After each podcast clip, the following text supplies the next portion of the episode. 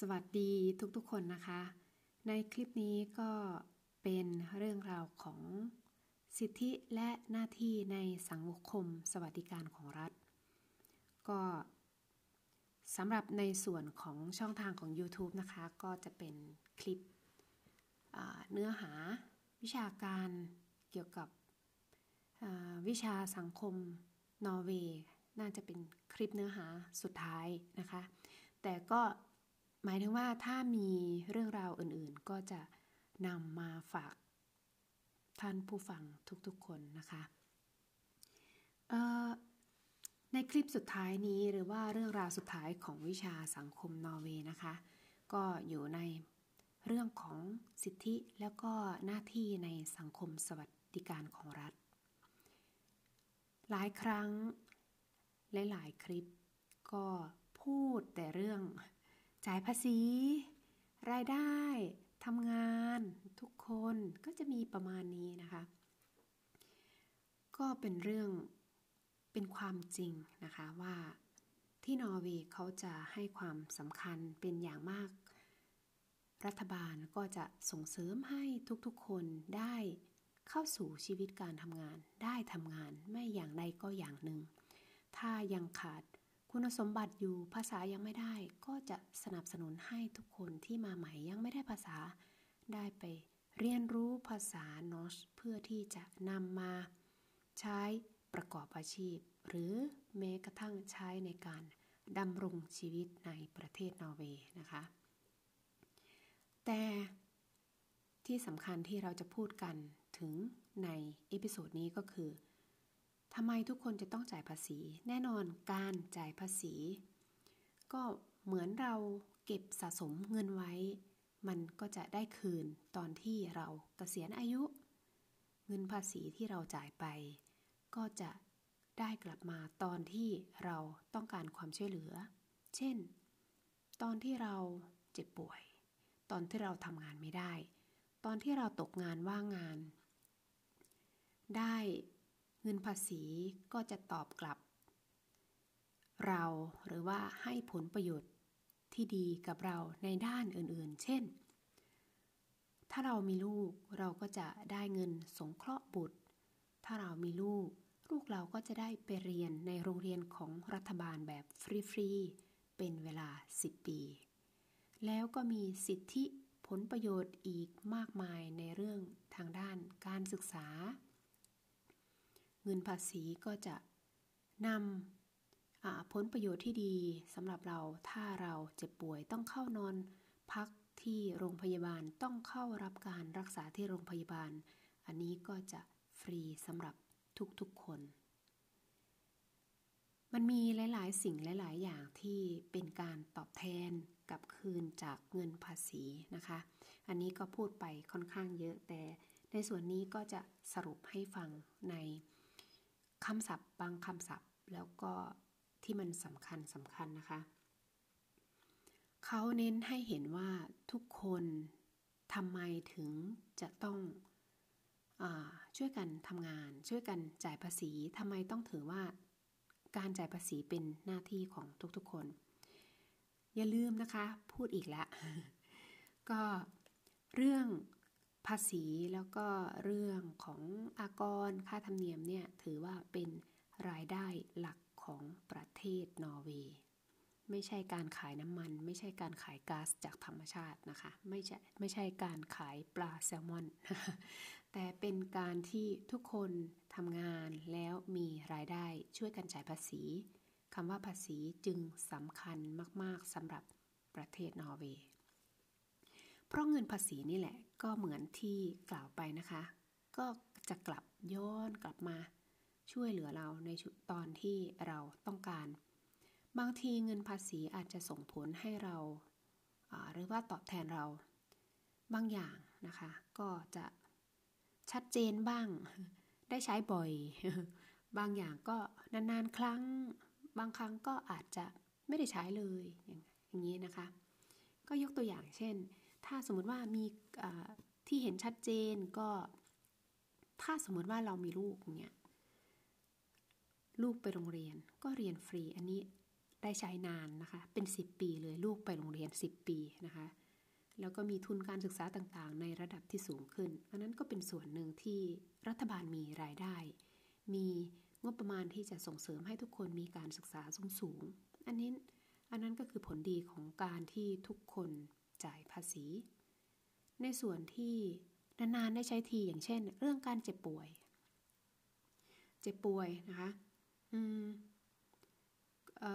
หรือว่าเจ็บป่วยเวลาต้องเข้าพักโรงพยาบาลอย่างเงี้ยช่วงภาวะวิกฤตของชีวิตต้องการความช่วยเหลือก็จะได้รับเงินสงเคราะห์ หรือว่า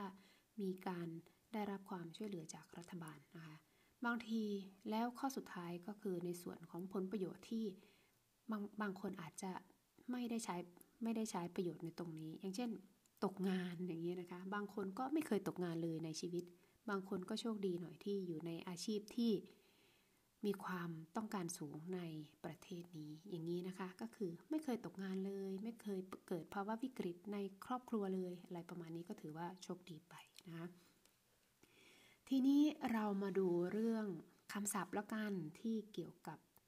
สิทธิและหน้าที่ในสวัสดิการของรัฐ เงินที่เราได้ตอนป่วยนะคะ เวลาที่เราอยู่ในชีวิตการทำงาน เราไปทำงานแล้วเกิด ความเจ็บป่วยขึ้น ซึ่งเราก็ไม่รู้ว่ามันจะมาตอนไหนเนาะ แต่ถ้าเราป่วยเราก็จะได้เงินในช่วงที่เราป่วยนะคะ เงินที่เราได้ในช่วงที่เราป่วยเขาเรียกว่า sike pengar sike pengar เงินได้ตอนป่วย ส่วนเงินตกงาน เงินตอนที่ว่างงาน ภาษานอชเขาเรียกว่า dag pengar dag pengar คือเงินตกงานนะคะ ในส่วนเงินสงเคราะห์บุตรนะคะสำหรับคนที่มีลูกนะคะ ลูกตั้งแต่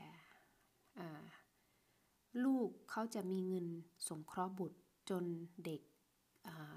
อายุถึง 18 ปีนะคะ พอ 18 ปีก็เป็นผู้ใหญ่ก็ไม่ได้แล้วนะคะ ก็จะได้ทุกๆเดือนนะเด็กทุกคนที่อยู่ในนอร์เวย์นะคะ เงินสงเคราะห์บุตร เขาเรียกว่าบ้านเนทริกบ้านเนทริกก็คือเป็นเงินสงเคราะห์บุตร อันนี้ก็เป็นส่วนหนึ่งที่เป็นสวัสดิการมาจากการที่เราจ่ายภาษีนะคะ ส่วนกลุ่มคนอีกกลุ่มหนึ่งที่มาจากหรือว่ากลุ่มคนที่เป็นกลุ่มอพยพนะคะ คนที่อพยพมาจากประเทศตัวเอง ไม่ว่าจะจากหนีสงครามมามีความวุ่นวายทางการเมืองในประเทศของตัวเอง หรือคนที่เขาไม่สามารถที่จะอยู่บ้านเกิดเมืองนอนของเขาได้ เนื่องจากสถานการณ์ที่อันตราย ในชีวิตของเขาไม่ปลอดภัยอยู่ที่นั่นก็ไม่ปลอดภัยเงี้ยนะคะ กลุ่มคนที่มาด้วยเหตุผลของการอพยพหรือว่าลี้ภัยมา กลุ่มคนเหล่านี้ก็จะได้รับเงินสนับสนุนที่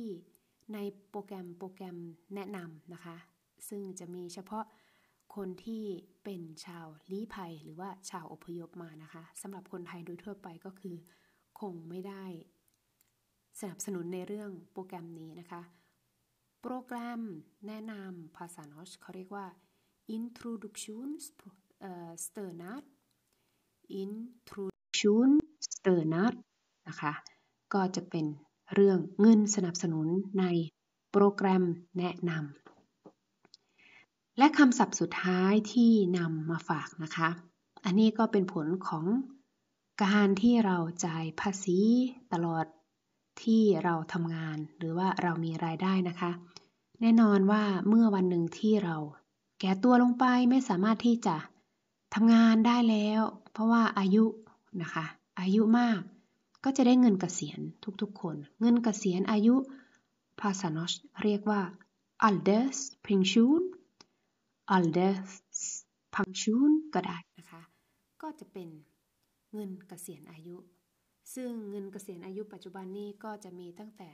เกษียณอายุเกษียณได้มี2งสองแบบนะคะ ก็คือกลุ่มคนที่เกษียณได้ในอายุที่ 63 ปี และช่วงที่คนที่เป็นหนุ่มๆหน่อย ก็จะช่วงหลังมานี้ก็จะเกษียณได้ตอนที่อายุ 67 ปีนะคะ ก็คงจะมีการเพิ่มเพิ่มขึ้นเรื่อยๆ อันนี้ ที่รู้ว่าสาเหตุว่าทำไมต้องเพิ่มอายุการทำงานเพิ่มขึ้นอาอายุการเกษียณงานสิค่ะอาอายุการเกษียณงานจาก 63 เป็น 67 เพราะว่าคนที่นี่หลายๆ คนนะส่วนมาก 60 ปีก็ถือว่ายังยังแข็งแรงอยู่ สามารถที่จะทำงานได้อยู่ แล้วเปอร์เซ็นต์หรือว่าอัตราของคนที่เกษียณอายุแล้ว สุขภาพดีแข็งแรงยังกลับไปทำงานเนี้ย ก็ค่อนข้างเยอะนะคะ อันนี้อยากเล่าให้ฟังว่ามีคนรู้จักคนหนึ่งนะคะเขาเป็นผู้เชี่ยวชาญเกี่ยวกับด้านวิชาการ ปัจจุบันณปีนี้นะคะปี 2021 เขาอายุ 82 ปี เราเรียกว่าคุณตาเนาะคุณตาในภาษาไทย คุณตาคนนี้ก็ยังทำงานอยู่นะคะก็ยังทำงานอยู่เพราะว่าเขายัง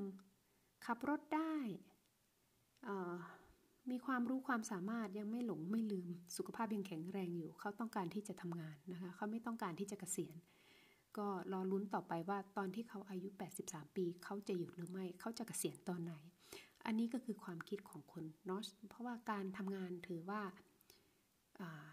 การมีคุณค่าในตัวเอง การได้จ่ายภาษี การได้มีเงินเดือน การได้ทำตัวให้มีคุณค่าต่อสังคม ก็ถือว่าการส่งเสริมให้ทุกคนมีคุณค่าในตัวเอง นี่ก็ถือว่าเป็นเรื่องที่สำคัญสำหรับคนในนอร์เวย์ค่ะ หรือว่า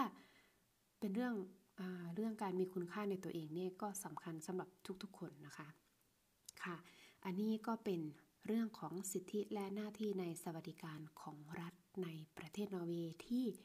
นำมาสรุปเป็นบทวิชาการสุดท้ายในวิชาสังคมนอร์เวย์หรือวิชา samfunnskunnskap นะคะ ถ้าอยากติดตามเพิ่มเติมก็อย่าลืมกด subscribe ไว้นะคะ แล้วก็กดติดตามไว้ เพื่อที่จะได้ไม่พลาดเรื่องราวใหม่ๆ สาระใหม่ๆ ที่ครูจะนำมาฝากในครั้งต่อไปค่ะ ขอให้ทุกคนโชคดี แล้วก็เจอกันใหม่ใน episode หน้ารอดูว่าจะมีอะไรมาฝาก สวัสดีค่ะ